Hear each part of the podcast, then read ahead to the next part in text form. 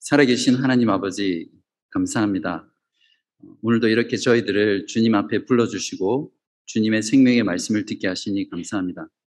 지난 한 주간 동안 저희들이 세상 가운데 살면서 하나님을 기억하지 못하고 우리의 뜻과 우리의 의지대로 우리 마음이 원하는 대로 살았던 모습을 주님 용서해 주시고 이 시간 말씀을 통해서 하나님께서 어떤 분이신지 알게 하시고 다시 하나님을 기억하고 주를 위해 살아가는 그런 귀한 시간 될 수 있도록 우리 모두를 도와주옵소서. 감사드리며 예수 그리스도 이름으로 기도하옵나이다. 아멘.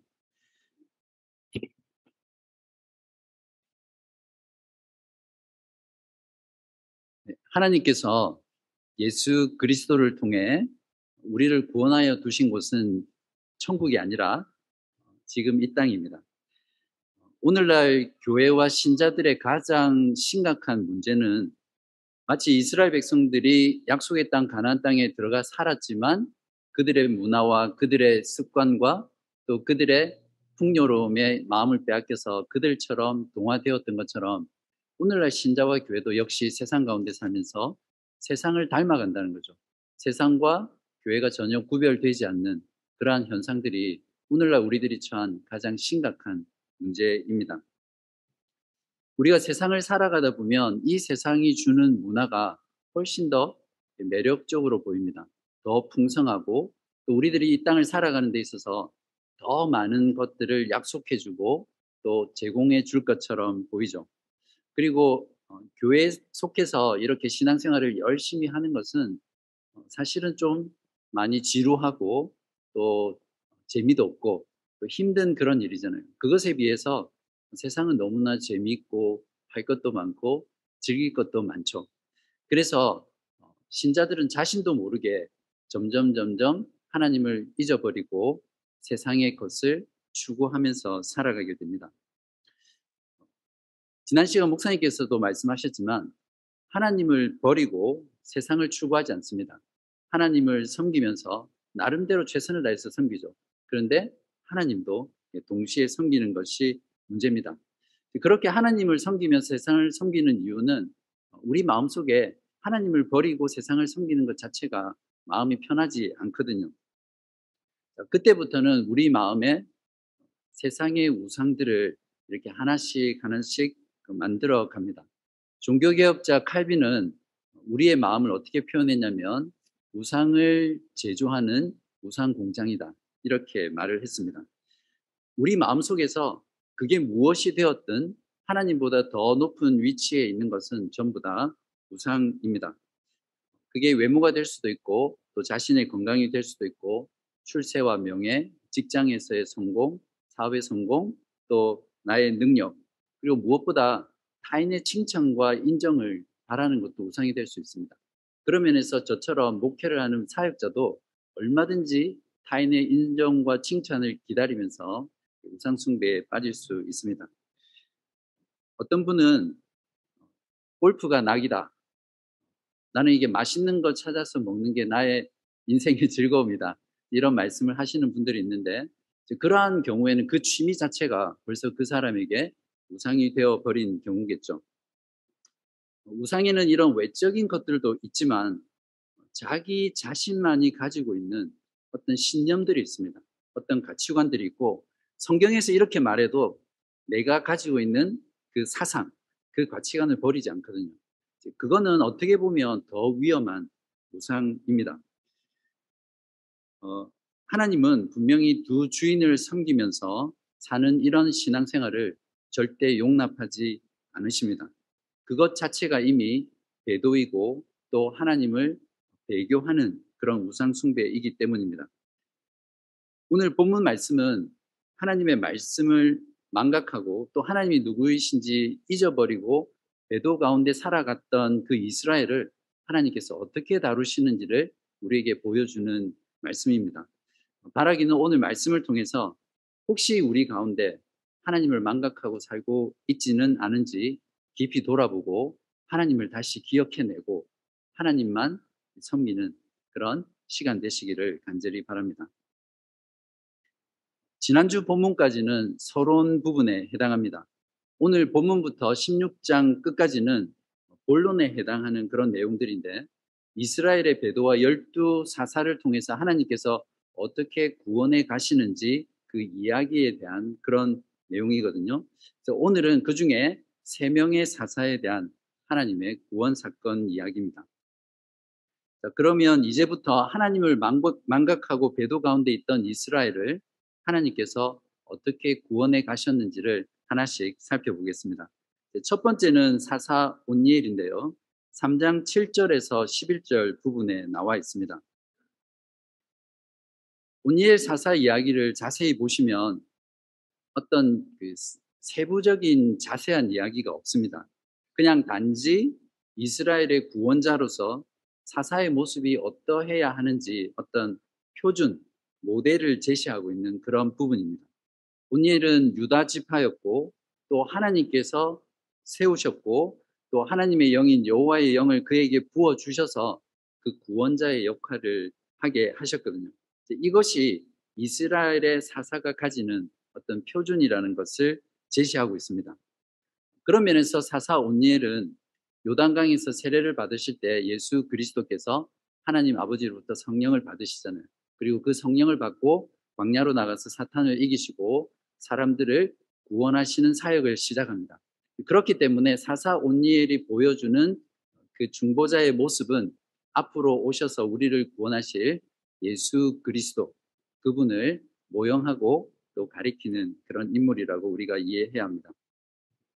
또한 온니엘의 어, 이야기 속에는 사사기 순환 공식이라고 불려지는 부분들이 전부 다 들어 있습니다. 어, 저를 따라서 한번 해보시겠습니까? 죄 진압, 부구죄. 네. 어, 무슨 뜻이냐면 제가 약자로 여러분에게 기억하기 쉽게 나름대로 만들어 봤거든요. 사사기에는 이 죄지나 부구제라는 이 사이클이 계속해서 반복해서 나옵니다. 그래서 그 사사 시대 당시에 이스라엘의 상태와 또 그러한 상태 속에서 하나님께서 어떻게 그들을 구원해 가셨는지를 이제 보여줍니다. 그러니까 죄라는 것은 이스라엘 백성들이 하나님 앞에 죄를 범하는 겁니다. 그러면 하나님께서 진노하셔서 이방이든 가나안 족속이든 어, 이방 다른 나라 적국의 압제 가운데 고통 당하게 합니다. 그러니까 죄 진 압이죠. 그러면 이스라엘 백성들은 그 고통 속에서 하나님께 부르짖고요. 부르짖는 그들을 하나님께서는 구원하십니다. 그러나 거기서 끝나는 게 아니라 다시 이스라엘 백성들은 죄를 짓죠. 그래서 이 죄, 진 압, 부구죄 이 여섯 가지 단계가 계속해서 사사 시대에 반복되는 것을 알고 있습니다. 여러분이 이걸 머릿속에 딱 기억하고 있으면 사사기를 읽을 때 정말 도움이 많이 됩니다. 저자는 이렇게 온니엘의 어떤 표준적인 모델을 제시하는 이야기를 처음에 제시하면서 앞으로 나오는 모든 사사들의 이야기를 이 표준과 비교하면서 읽도록 우리들에게 요청하고 있습니다. 그렇게 읽을 때 우리들에게 많은 통찰과 깨달음을 어, 얻을 수 있거든요. 자, 이어지는 사사 에우세 스토리도 이러한 죄지나 부구제라는 패턴이 동일하게 반복됩니다. 그러나 지금부터는 어떤 공식과 같이 제시되는 것이 아니라 아주 생생하고 또 디테일하게 이야기를 통해서 우리에게 제시합니다. 그래서 오늘은 어, 이야기가 성경에 쓰여 있으니까 우리도 그 이야기의 맛을 좀 이렇게 느끼면서 같이 말씀을 나누도록 하겠습니다. 자, 에우세 이야기로 넘어가기 전에 우리가 짚고 넘어가야 될 중요한 부분들이 있습니다. 이스라엘 자손이 하나님의 약속의 땅인 그 가나안에 들어가서도 왜 끊임없이 하나님께 범죄하고 하나님께 배도를 하는 것인지 그 뿌리가 무엇일까요? 여러분은 무엇이라고 생각하십니까? 7절을 한번 보십시오. 이스라엘 자손이 여호와의 목전에 악을 행하여 자기들의 하나님 여호와를 잊어버리고 바알들과 아세라들을 섬긴지라. 자, 여기서 보시면 악을 행하여라는 부분하고 바알들과 아세라들을 섬긴지라 요 사이에 어떤 단어가 있습니까? 사사기 전체에서 딱 한 번 등장하는 단어인데요. 잊어버리고 라는 단어가 있습니다. 무엇을 잊어버렸습니까? 자기들을 애굽의 그 노예 가운데 구원하신 이스라엘의 하나님, 여호와 하나님, 그들의 인격적인 하나님을 잊어버린 것입니다. 한 번 더 따라해 보시겠어요? 망각은 배도를 낳는다. 한 번 더 하겠습니다. 망각은 배도를 낳는다. 여호와 하나님을 망각했기 때문에 신명기 말씀의 선언대로 지키고 순종하면 적과 꿀이 흐르는 그 땅에서 영원토록 하나님의 복을 누리면서 하나님의 다스림 가운데 살 수 있는 그렇게 살아라고 주신 그 율법을 잊어버리게 되죠. 가나안 땅에 들어가서 그들을 몰아내고 또 그들과 구별되게 살라고 주신 이 율법을 잊기 시작하면 그때부터 점점 가나안 족속들의 섬기는 신들을 섬기게 됩니다. 출애굽기 20장에 보시면 10계명의 제1계명이 나오는데 너는 나 외에는 다른 신들을 내게 두지 말라라고 되어 있습니다. 이 부분은 하나님은 버리고 다른 신을 우상을 섬기지 말라는 말이 아니라 하나님 앞에 다른 우상을 두지 말라는 말입니다. 즉 종교 혼합주의를 금지하고 있는 말씀입니다. 그렇기 때문에 성경에, 성경에서 배교라는 말은 기독교를 버리고 불교나 이슬람교나 천주교나 또는 다른 종교를 찾아서 개종하는 것뿐만 아니라 또는 하나님을 완전히 버리고 무신론자가 되는 것만을 배교라고 하지 않습니다. 더 본질적인 배교는 하나님의 백성들이 하나님도 섬기려고 하고 동시에 세상의 우상도 섬기려고 하는 그것이 더 본질적인 배교이죠. 배교의 끝은 영원한 죽음과 멸망입니다. 그렇다면 우리가 진정 망각하지 말아야 될 그 하나님, 그래서 배교하지 말아야 될 그 하나님은 어떤 분이십니까? 사사 에웃의 이야기를 통해서 살펴보도록 하겠습니다. 12절을 보십시오. 이스라엘 자손이 또 여호와의 목전에 악을 행하니라. 한 번 더 나옵니다. 이스라엘 자손이 여호와의 목전에 악을 행함으로 이들은 또 여호와 앞에서 악을 행하죠. 죄 진압, 부구, 죄. 그러니까 다시 또 죄를 범합니다. 이 악은 다른 게 아니라 하나님을 버리고 하나님과 함께 바알들과 아세라들을 섬기는 그런 일입니다. 여기에는 동일하게 배도의 뿌리인 이스라엘의 망각이 숨어 있습니다. 그들은 분명 사사 온니엘의 구원 사건을 통해서 하나님만이 그들의 유일한 구원자이시며 또 모든 세상을 통치하시는 주권자라는 사실을 40년의 그 평온한 기간 동안 얼마든지 알 수 있었고 경험했고 또 알았어야 했었습니다. 그러나 그들은 그러한 것들을 다 잊어버리고 다시 하나님을 망각하게 됩니다. 망각이라는 이 질병은 정말이지 이스라엘 민족들의 불치의 병이고 또 모든 비극의 뿌리였습니다. 우리에게도 이스라엘 백성들처럼 이 망각이라는 이 질병은 어쩌면 동일하게 불치의 병으로 우리들에게 남아 있는지 모릅니다. 삶의 위기나 고난 때는 하나님을 열심히 찾다가 삶이 조금만 평안해지고 그런 위기와 문제가 사라지면 우리는 하나님이 언제 우리를 도와주셨는지 그 은혜를 완전히 망각하고 다시 하나님 없이 세상 가운데 세상을 즐기며 살아가는 그런 모습이 바로 저와 여러분의 모습들 아닙니까? 하나님을 망각하고 다시 배도의 길을 가는 이스라엘 자손은 하나님께서 어떻게 다루고 계십니까? 12절 뒷부분부터 14절을 보십시오. 여호와께서 모아방 에글론을 강성하게 하사 그들을 대적하게 하시며 에글론이 암몬과 아말렉 자손들을 모아 가지고 와서 이스라엘을 쳐서 종려나무 성읍을 점령한지라 이에 이스라엘 자손이 모아방 에글론을 18해 동안 섬기니라 반복되는 이스라엘의 망각과 악한 행위에 대해서 하나님은 이 본문에는 나와 있지 않지만 분명히 심하게 진노하셨을 겁니다. 그리고 이번에는 좀 더 그들에게 가까이 붙어 있는 모압 왕 에글론의 손에 모압이라는 적대국의 손에 이스라엘 백성들을 고통당하게 압제 가운데 두십니다. 성경에 보면 하나님께서 악한 자를 다루실 때 그 사람보다 더 악한 자나 더 악한 나라를 사용해서 그 사람을 다루는 경우가 종종 있습니다.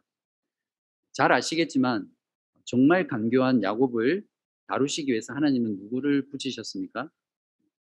야곱은 잽도 되지 않는 훨씬 더 간교한 삼촌 라반을 붙여서 하나님께서는 야곱을 다루셨죠. 북 이스라엘이나 남유다를 징계하실 때도 하나님께서는 이스라엘 백성들보다 더 패역하고 또 더 잔인한 민족 아수르와 바벨론을 들어서 이스라엘 백성들을 징계하셨습니다. 교회나 또, 또한 신자들이 하나님을 망각하고 죄악 가운데 오랫동안 있으면서 하나님께 돌아오지 않을 경우에 하나님께서는 종종 어떤 악한 사람, 악한 상사, 심지어는 악한 배우자, 또 악한 보스를 통해서 우리들을 괴롭히고 고통하게 합니다. 또 심한 경우에는 악한 나라나 악한 통치자 아래 두심으로써 우리들로 하여금 그 압제 가운데 고통하게 하시는 거죠. 여러분도 경험해 보셔서 아시겠지만 악한 자 밑에서 살아가는 것이 얼마나 고통스러운지 모릅니다. 이처럼 하나님은 하나님을 망각하고 세상 가운데 살아가는 자기 백성들을 다시 하나님께 돌아오게 하기 위해서 고난의 징계를 통해 망각의 병을 고치시는 그런 하나님이심을 우리가 보게 되었습니다. 15절 앞부분에 보시면 모아방의 압제의 고통 가운데 이스라엘의 자손이 여호와 하나님께 부르짖었다 이렇게 나옵니다. 하나님을 망각하며 살 때 찾아오는 고난은 잊고 살았던 하나님께 엎드려서 부르짖게 만들죠. 삶이 너무 평탄하고 아무 문제가 없고 또 형통하면 인간의 그 죄된 본성상 절대 하나님 앞에 엎드리지 않습니다. 하나님께 부르짖지 않죠. 하나님의 백성들이 하나님을 망각하고 하나님 없이 살아갈 때 하나님께서 이렇게 고난의 징계를 주시는 이유는 하나님의 자녀들을 괴롭히고 그저 고통스럽게 하기 위해서 주시는 게 결코 아닙니다. 그러한 고난을 통해서 하나님께 부르짖게 하시고 하나님은 그 부르짖음을 들으시고 다시 하나님을 기억하게 하시고요. 다시 하나님의 품으로 돌아오게 하는 하나님의 크신 사랑과 또 은혜라는 것을 우리가 꼭 기억해야 할 것입니다. 혹시 여러분 가운데 지금 고난 중에 계신 분 있으세요? 분명 모든 고난이 하나님의 징계는 아닙니다. 신자가 고난을 당하는 이유는 여러 가지가 있거든요. 하지만 하나님을 떠나서 살아갈 때 여러분에게 고난이 찾아왔다면 혹시 내가 지금 하나님을 망각하고 살아가고 있지는 않은지 깊이 돌아보고 그 하나님을 다시 기억해내야 합니다. 그 하나님 앞에 엎드려서 하나님께 부르짖는 그런 여러분 되시기를 바랍니다. 그렇게 하나님께서 부르짖는 여러분의 기도를 들으시고 예수 그리스도 안에 있는 그 참된 복, 참된 구원, 참된 평화와 안식을 다시 여러분에게 허락하실 것입니다. 이제 압제의 고통 가운데 부르짖는 이스라엘 자손들에 대해서 하나님은 무엇을 하셨습니까? 15절을 보십시오. 이스라엘 자손이 여호와께 부르짖음에 여호와께서 그들을 위하여 한 구원자를 세우셨으니 그는 곧 베냐민 사람 게라의 아들 왼손잡이 에우시라 이스라엘 자손이 그를 통하여 모압 왕 에글론에게 공물을 바칠 때에 여기서 보면 부르짖는 이스라엘을 모압 왕에서 구원하시기 위해서 하나님께서 어떤 구원 행동을 하십니까? 한 구원자, 여기서 이 구원자라는 히브리 말은 모시아라는 말이거든요. 즉, 메시아를 말하는 거죠. 한 구원자를 세우셔서 구원하십니다. 그런데 이번에 세우신 구원자는 온니엘과 다르게 왼손잡이입니다. 여기서 온니엘의 경우에는 1등 지파 유다, 유다 지파 출신이었고 또 개국 공신 갈렙의 사위였죠. 그리고 전쟁에 능통한 그런 탁월한 용사였습니다. 거의 흠잡을 데 없는 그런 사사였죠. 이에 반해서 에웃은 왼손을 그러니까 왼손잡이라고 표현되어 있는데 오른손을 쓰지 못하는 장애를 가지고 있는 그런 사람이었습니다. 베냐민의 자손이란 오른손의 아들이라는 뜻이거든요. 그런 베냐민 지파의 왼손잡이라는 것은 이 에옷이라는 이 사람 자체가 많은 핸디캡을 가지고 있는 그런 사람이라는 것을 말해줍니다. 물론 왼손잡이라고 해서 꼭 장애를 가지, 가졌다고 말할 수는 없죠. 베냐민 지파 가운데는 어릴 때부터 군사의 목적으로 양손을 다 쓸 수 있도록 왼손을 훈련시킨 그런 남자들이 많았거든요. 그래서 20장 10, 16절에도 보면 이스라엘 족속과 싸우기 위해서 차출된 용사 700명이 전부 다 왼손잡이다 이렇게 표현이 되어 있습니다. 하지만 이후에 전개되는 이 내용들을 자세히 이렇게 보면 에오는 분명하게 오른손에 장애를 가진 사람이었다는 것을 문맥을 통해서 알 수 있습니다. 그런 면에서 하나님께서 사사로 택한 이 에웃은 당시 세상의 눈에 보기에는 핸디캡이 있고 또 여러 가지로 부족하고 그래서 무시받고 또 소외됐던 그런 인물이었던 것 같습니다. 그렇지만 하나님께서 쓰시고자 작정하시면 인간이 보기에 보잘 것 없고 약하고 무능력하고 힘없어 보이는 이런 모든 것들은 아무런 문제가 되지 않습니다. 하나님께서 세우신 구원자 예수 그리스도도 마찬가지였습니다. 그분이 이 세상에 오셨을 때는 너무나 볼품없고 또 심지어는 나이가 40이 안 됐는데도 나이가 많이 들어본다라는 이런 표현을 보면 정말 그 풍채나 그 얼굴이나 외모나 모든 것에서 사람들이 흠모할 만한 것이 없는 그런 분이셨습니다. 거기에다가 정말 가난했던 분이셨잖아요. 그래서 세상은 그를 거부했고 결국 십자가에 못 박아 죽이는 지경까지 나갔죠. 그러나 전능하신 하나님께서는 세상이 버린 그 예수 그리스도를 다시 살리셔서 모든 인류의 구원자, 만왕의 왕으로 일으켜, 일으키셨습니다. 이처럼 하나님께서는 망각, 하나님을 망각하고 세상 가운데 배도하는 하나님의 백성들을 구원하시기 위해서 한 구원자, 메시아를 세워서 구원하시는 하나님이십니다. 도저히 장애를 가진 에옷을 통해서 하나님께서 아무것도 할 수 없을 것 같은데 과연 하나님께서는 이 에옷을 통해서 어떻게 이스라엘을 모압의 손에서 구원하시는지 함께 살펴보겠습니다. 에옷을 통한 하나님의 구원 사건은 영화의 장르로 치면 무삭제판, 코미디, 폭력, 살인 영화입니다. 영화를 잘 안 보셔서 잘 모르시는 것 같은데 성경의 내용 중에 보면 여러 가지 등급이 있습니다. PG도 있고 M도 있고 또 R18도 있습니다. 지금부터 나오는 이 장면은 18세 이하는 금지되어 있는 R 플러스 18입니다. 혹시 여기 18세 이하 자녀 계시다면 잠깐 밖에 내보내주시면 좋겠습니다. 16절을 보십시오. 에옷의 길이가 에옷이 길이가 한 규빗 되는 좌우의 날선 칼을 만들어 그의 오른쪽 허벅지 속에 차고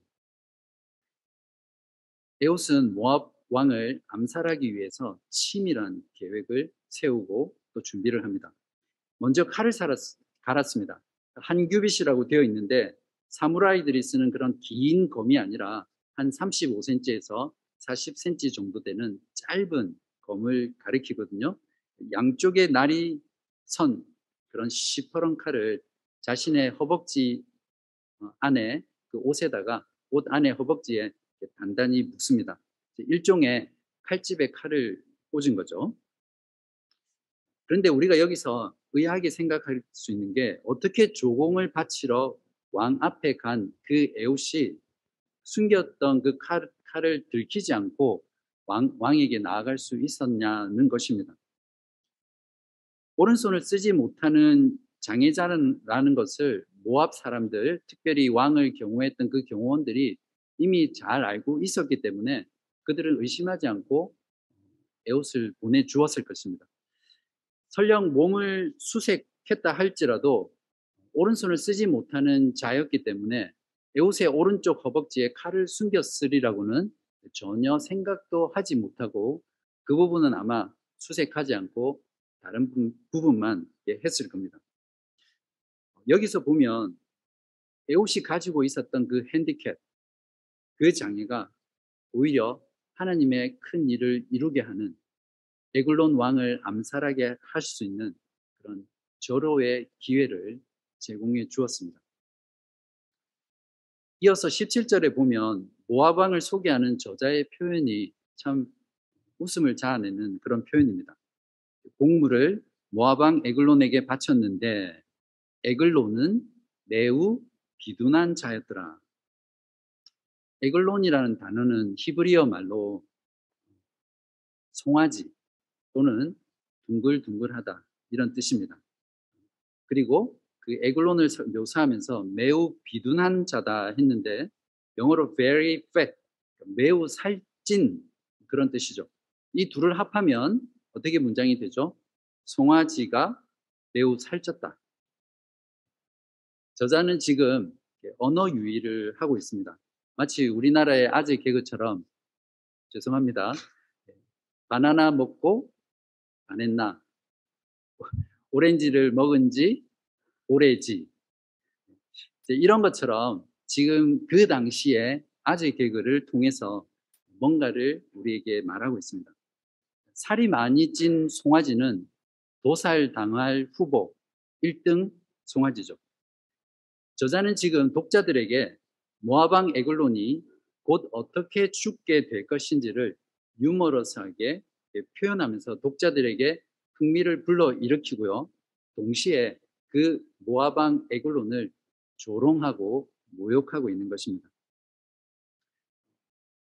모압의 압제를 받고 있는 이스라엘 백성들이 이 부분을 읽었을 때 마음이 정말 통쾌하고 시원하겠죠. 자, 에우스는 모아방에게 공물을 바친 후 이스라엘로 돌아갑니다. 돌아가다가 길갈이라는 곳에서 갑자기 함께 왔던 사람들을 다 돌려보내고 자신은 턴해서 다시 모아방에게로 돌아옵니다. 그리고 왕에게 은밀한 일을 알려줄 것이 있다라고 이렇게 말을 하자 모아방은 그 은밀한 일이 무엇인지 듣기 위해서 곁에 있던 신하들, 즉 경호원들도 다 포함됐겠죠. 그들로 그들에게 나가 있으라 그렇게 명령을 하죠. 이러한 왕의 명령에 신하들은 아무런 의심이나 경계 태세 없이 자신의 나라의 군주를 적국에 사신하고 둘만 한 방에다가 두는 그런 어처구니 없는 일을 하게 됩니다. 이러한 신하들의 모습을 보면 어, 그들이 얼마나 교만함 가운데 무사 안일에 빠져 있는지를 우리가 잘 볼 수 있죠. 20절을 보십시오. 에옷이 그에게로 들어가니 왕은 서늘한 다락방에 홀로 앉아 있는 중이라. 에옷이 이르되 내가 하나님의 명령을 받들어 왕에게 아뢰 일이 있나이다 하며 왕이 그의 좌석에서 일어나니 에골로는 경계 태세라고는 1도 없습니다. 스스로 완전 무장 해제하고 자신의 배를 에우색에 내고 내 배를 좀 찔러라 이렇게 하는 거나 마찬가지죠. 에골론 왕 역시 얼마나 교만했으면 이처럼 어리석고 무사 아니란 모습으로 에우스를 대하고 말았습니다.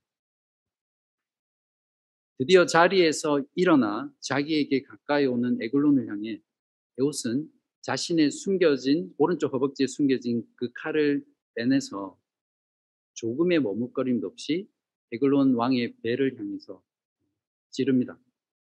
에글론은 매우 비둔한 자였기 때문에 어쩌면 민첩했다면 얼마든지 그 칼을 피할 수 있었겠죠. 그러나 그대로 자신의 복부에 에옷이 찌른 그 칼을 맞고 쓰러지게 됩니다. 22절을 보시면 칼 자루도 나를 따라 들어가서 그 끝이 등 뒤까지 나갔고 그가 칼을 그의 몸에서 빼내지 아니하였으므로 기름이 칼날에 엉겼더라. 이 바로 뒷부분에 개혁 개정 성경에는 빠져 있는데 원문이나 영어 성경, 특히 ESV 성경 같은 경우에는 대변이 나왔더라. dung came out. 이런 표현이 원래 들어가 있습니다. 이 부분이 오늘 본문 중에서 폭력의 수위가 가장 높은 정말 참혹한 그런 살인 현장이죠. 여기에서도 쓰인 기름이라는 이 단어가 제사를 드릴 때 쓰는 표현이거든요. 그러니까 저자는 에글론의 죽음을 살찐 송아지를 잡아 하나님께 제물로 제사를 드리는 그런 모습으로 지금 묘사를 하고 있습니다. 저자는 이러한 언어 유희를 통해서 모압, 모압왕 에글론이 얼마나 무가치한 자인지 또 모압이라는 나라가 하나님의 도구로 사용되어서 이스라엘을 압제하고 있지만 그들은 아무것도 아니라는 것을 공개적으로 선언하고 있는 그런 장면이죠. 여기까지는 에우세 에글론 왕 암살 작전이 성공했습니다. 하지만 이제 남은 건 에웃이 어떻게 무사히 탈출하느냐라는 문제가 있죠. 에웃은 왕이 있었던 그 건물의 구조를 잘 알고 있었던 것 같고 사전에 철저히 미리 시뮬레이션을 하고 계획하고 준비했던 것으로 보입니다. 에웃은 자신의 왕을 왕을 죽이고 나서 그 칼을 빼지 않고 그대로 둔 채 방을 나와서 그 다락문을 닫습니다. 그리고 현관을 빠져나가죠. 현관 밖에서 기다리고 있던 신하들은 자기들의 군주를 암살하고 유유히 나가는 그 에웃을 그냥 아무런 의심 없이 그저 바라보고 내보내게 됩니다. 자, 에웃이 나가자, 나가고 나서 이 신하들은 다시 현관 안으로 들어와서 다락문을 열려고 하니까 그 문이 잠겨 있었죠. 자, 이 부분에서도 정말 깨어있는 신하들이었다면 뭔가 의심하고 그 문을 열쇠로 따고 들어갔어야 되는데 이들은 그렇게 하지 않습니다. 그냥 왕이 대변을 보고 있다고 생각하고 그냥 밖에서 왕이 용변을 다 볼 때까지 기다리고 있습니다.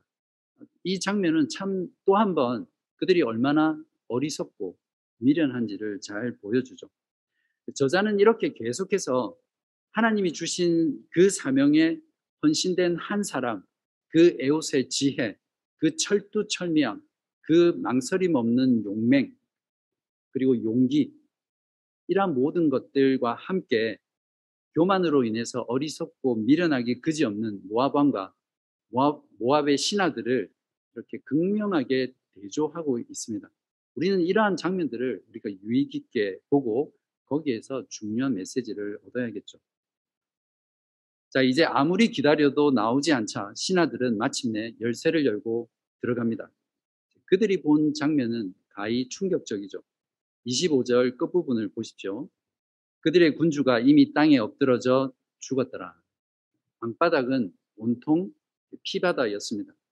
배에 칼이 꼽힌 채 엎드러졌으니까 그 등 뒤로 칼이 튀어나왔겠죠. 쏟아진 내장과 그 배설물로 인해서 그 방은 온갖 악취와 또 피비린내로 진동했습니다. 아마 이 장면을 목격한 그 신하들은 이때 받은 그 트로마로 평생 치료를 받았을 것입니다. 그러면 사사기 저자가 이처럼 웃기지만 결코 웃을 수 없는 참혹하고 잔인한 장면들을 성경에 삭제하지 않고 그대로 적나라하게 표현한 이유가 무엇일까요? 하나님께서는 자기 백성을 징계하는 수단으로 악을 사용하십니다. 그러나 하나님은 그 악한 자들을 그 악 때문에 폐기시키시고 진멸시키시는 분입니다. 이러한 사실을 통해서 하나님 그분만이 진정 악을 다스리고 악을 멸하시는 절대 주권자라는 사실을 사사기 저자는 우리들에게 또 이스라엘 자손들에게 생생하게 들려주고 있습니다. 지금 세상은 그 어떤 때보다 예수를 믿는 자와 교회를 대적하고 있습니다. 동성 결혼이나 또 자유로운 성 관계와 같은 성윤리와 도덕의 문제, 또 낙태나 안락사와 같은 생명 윤리에 관한 문제, 그러한 모든 것들로 성경에 반하는 가치관과 반대하는 그런 것들로 점점 우리들의 목을 조여오고 있습니다. 이제는 교회가 세상의 이런 부분에서 소수자가 되었고 힘없는 약자가 되어가고 있습니다. 이러한 때 우리는 말씀을 통해서 세상의 악과 또 악한 사람들을 우리가 두려워할 필요가 없습니다. 진정 우리가 두려워해야 될 대상은 하나님 그분이시죠.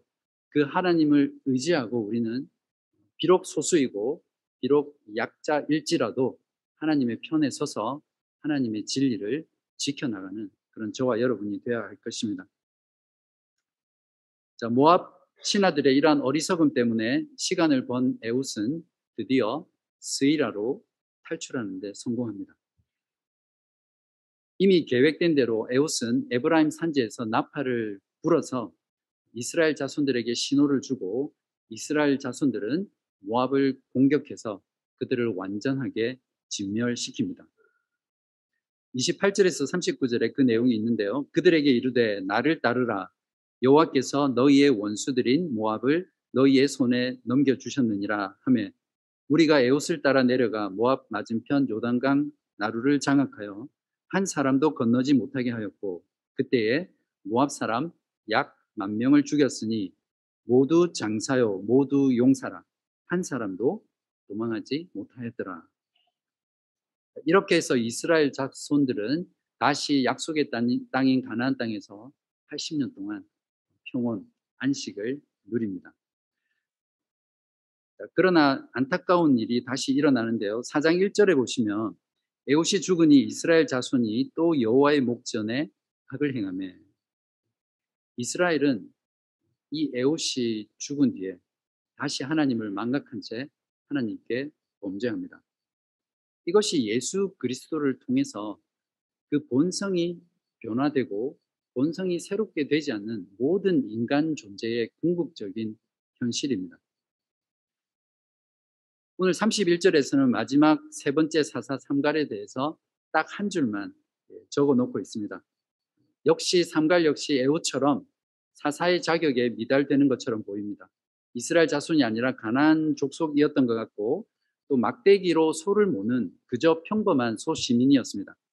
그러나 하나님께서 그를 사사로 세우셨기 때문에 그는 소 모는 그 막대기 끝에 쇠가 달린 그것으로 블레셋 이스라엘의 대적인 블레셋을 블레셋 600명을 죽이는 그래서 이스라엘을 구원하는 사사의 역할을 잘 감당하였습니다. 하나님을 망각하며 사는 것은 배도로 나아가는 지름길입니다. 그렇기 때문에 우리들은 이 땅을 살면서 하나님을 잊지 않고 살아가야 합니다. 오늘 우리들은 사사시대의 세 명의 사사들을 살펴보았고요. 우리가 진정으로 망각하지 말아야 될 하나님이 어떤 하나님인지 우리가 보았습니다. 여러 가지를 우리가 볼 수 있는데 제가 말씀을 전하면서 세 가지를 강조했습니다. 잠깐 그 제가 일부러 주보에 아웃라인에 적어 놓지 않았거든요. 옆에 있는 분이랑 대화하면서 오늘 본문을 통해서 이 하나님의 그 구원 행동을 통해서 우리가 망각하지 말아야 할 하나님이 어떤 분이신지 한번 찾아보십시오. 그래서 주보에 한번 적어 보시겠어요? 지금 옆에 있는 분이랑 한번 나눠 보십시오.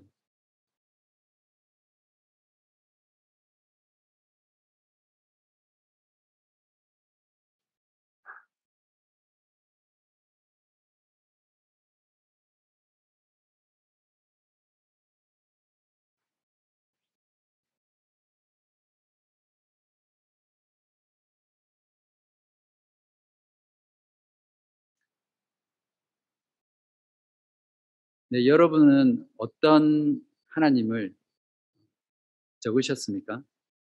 여러분이 망각하지 말아야 될 하나님. 제가 세 가지로 오늘 본문에서 말씀드렸던 부분을 다시 정리해 드리겠습니다. 하나님은 자기 백성이 하나님을 망각하고 하나님 없이 살아갈 때 멸망하도록 내버려 두지 않습니다. 고난이라는 징계를 통해서 하나님은 그 망각이라는 병을 고치시죠. 그래서 하나님께 부르짖게 하시고 다시 하나님을 기억하게 하셔서 하나님께서는 그들을 살려 주십니다. 그런 면에서 고난은 망각이라는 불치병을 고치시는 하나님의 최고의 치료약입니다. 두 번째로 하나님은 자기 백성을 돌아오시게 돌아오게 하시기 위해서 악한 자들을 도구로 쓰십니다. 하지만 그 악한 자를 폐기하기도 하시는 분이시죠. 그래서 하나님만이 악을 다스리고 악을 멸하실 수 있는 진정한 왕, 진정한 주권자라는 것을 우리는 기억해야 합니다.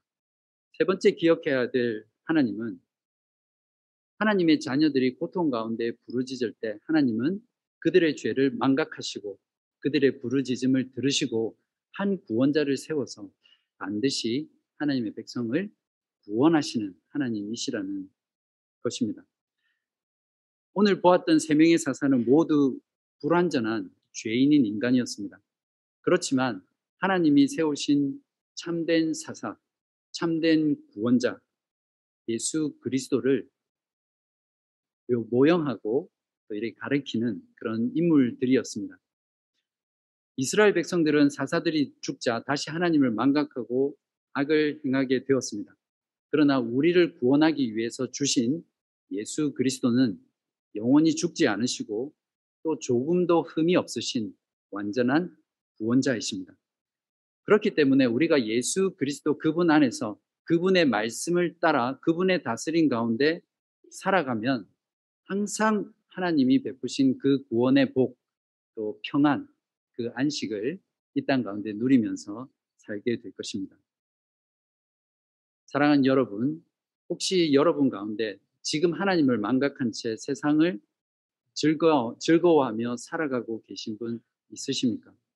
그렇다면 오늘 말씀에서 가르쳐 주는 그 하나님에 따라 하나님께서 여러분들에게 고난 가운데 부르짖게 하시기 전에 하나님께 돌아와서 하나님을 기억하고 하나님을 섬기시는 여러분 되시길 바랍니다.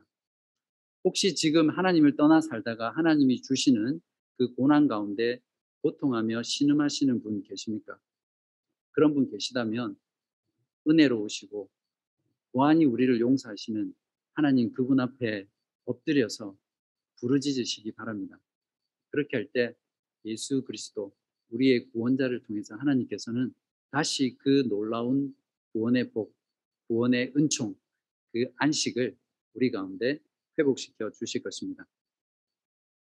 저와 여러분 모두 우리의 영원한 사사 되신 예수 그리스도 안에서 하나님을 망각하지 말고 늘 하나님을 기억하며 하나님 그분만을 우리의 왕이요 또 우리의 주로 섬기며 사는 그래서 그분 안에서 진정한 안식을 누리며 사는 여러분 되시기를 주님의 이름으로 기도합니다. 오늘 기도는 사도 바울이 성도를 향해서 애타게 기도했던 그 기도의 내용으로 기도하고 마치겠습니다. 기도하겠습니다. 우리 주 예수 그리스도의 하나님, 영광의 아버지께서 지혜와 계시의 영을 우리 교우분들에게 주사 하나님을 알게 하여 주옵소서. 우리들 우리들의 마음의 눈을 밝히사 그의 부르심의 소망이 무엇이며 성도 안에서 그 기업의 영광의 풍성함이 무엇인지 알게 하시고 그의 힘의 위력으로 역사하심을 따라 믿는 우리 모두에게 베푸신 그 능력의 지극히 크신 것이 어떠한 것인지를 알게 하여 주시기를 간절히 기도합니다. 예수 그리스도를 구원자로 세우셔서 구원하신 주님의 모든 백성들이 이 놀라운 복음, 이 놀라운 은혜, 이 놀라운 사랑을 모두 알게 하여 주시기를 우리 주 예수 그리스도의 이름으로 간절히 기도합니다. 아멘.